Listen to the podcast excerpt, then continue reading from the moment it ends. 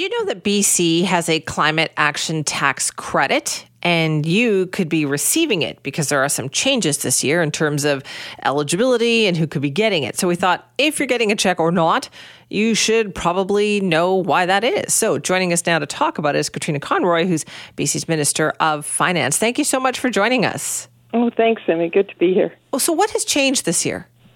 Well, we've increased the the uh, climate action tax credit so that people are going to be getting more money, and and most people will already have gotten it. Even though, as you said, it it actually comes uh, through Canada Revenue Agency, so it comes directly. It's a direct deposit or a check, and usually appears on a bank statement as a payment from the government of Canada. But it's actually a payment from the government of British Columbia, and that's the way that we could make sure people get it quick. So people should have started to get it uh, probably starting last week.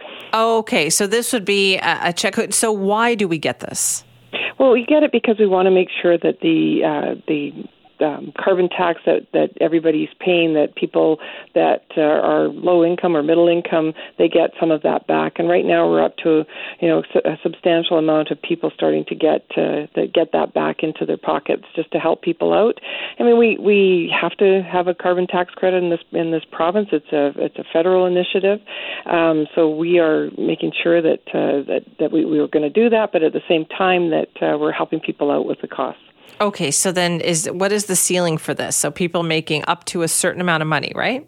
Right. So for individuals, um, it's it's phased out once if you're earning more than eighty thousand for or seventy nine thousand. So that's for individuals. But if say for a family of four, for instance, um, it's phased out at uh, one hundred and fifty thousand. So we've increased those thresholds to make sure that uh, we're making sure more people get it. So it's it's actually about eighty five percent of people will either get a full or a partial credit. Okay, and just so people understand, where is this money coming from?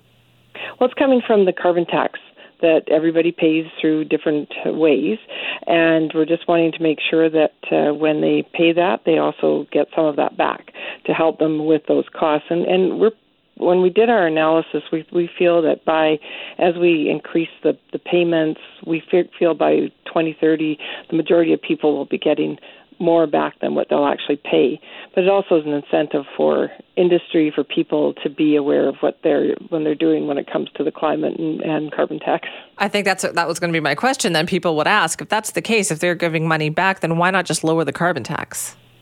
Well, it's it's a way, it's an incentive, and it it, it has worked. It has helped. We also use the money to help um, different industries to to lower their uh, their emissions, which has been very successful because it's it's something that we all have to work together at, right? I mean, I think everybody can feel the effect of climate change right now with the the heat in this province, the wildfires. Um, we have some drought issues, so you know those things are part of climate change, and we all need to be responsible. Okay, so people should have start to notice this perhaps last week, but coming into this week for sure. Yeah, yeah, it should have been like some people have, have said to me they've already gotten it, but uh, they just need to look on their bank statements or on their, you know, on their um, their credit union statements, you know, just to see that it, it has already come or or it will be coming soon. It comes with the um, GST credit. Ah, well. okay. Yeah. Um, yeah. Also, we know this week we've been hearing about a bank, a potential Bank of Canada interest rate hike. Uh, another one. What are your thoughts on that? Are, are you are you a little apprehensive about that?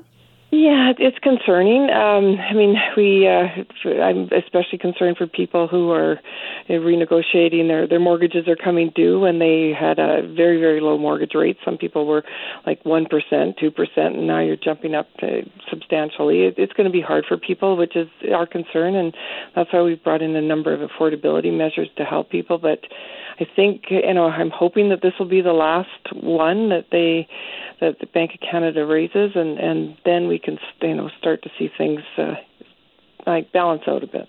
Well, when is the next fiscal update then for BC? How are things going? Well, we should uh, be having a fiscal update for the end of last year in uh, by the end of August when it goes uh, public accounts will announce where we stand. Um, so to excuse me, right now I know we're we're as a province we we still have a fairly strong economy, um, but we want to make sure that uh, the people that aren't benefiting are are supported. So that's why we brought in a number of affordability issues in the uh, or supports in the last budget. But I mean, it is it is a concern. I mean, we uh, anybody who's got a mortgage or a loan is is uh, are probably watching with bated breath. Yeah, I, I, think they are too. So yeah. when you see that there's another rate coming, and that's obviously going to put more pressure on people, is that something that you're constantly evaluating then about where the pressure points are?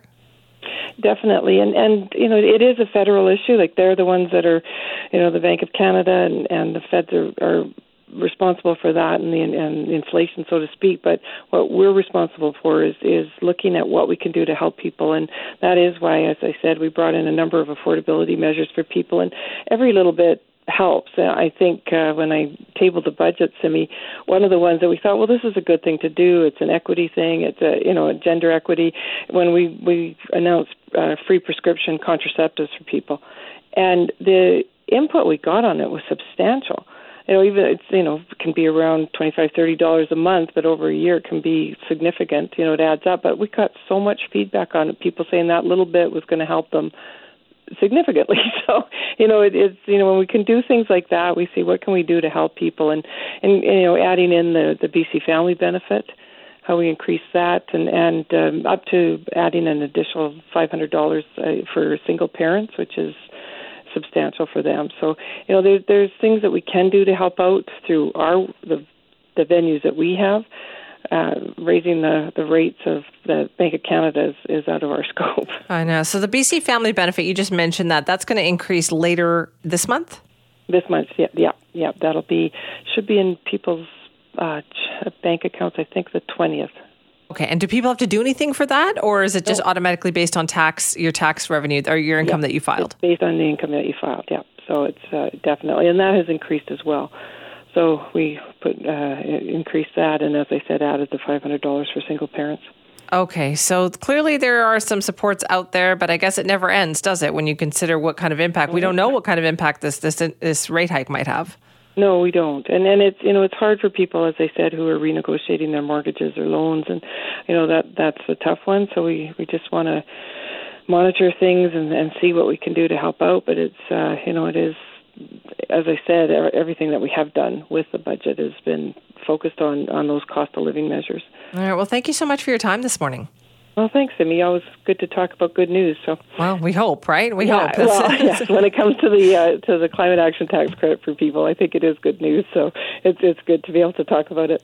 All right. Well, thanks for your time. That's Katrine Conroy, BC's Minister of Finance. So, talking about a couple of different things that you may be eligible for, and you may be wondering why does this money keep showing up, right? Because you would have gotten the federal grocery rebate. Uh, GST rebate happened last week. And part of this also, you might be wondering, why is this bigger? You might have now been, because of expanded eligibility, you may have also gotten BC's climate action tax credit. Uh, the eligibility threshold for that was raised for this year. So that might be an unexpected uh, bonus for you. And as well, later this month, they're going to, in- the family benefit will also increase. That is provincial, but you'll get that money.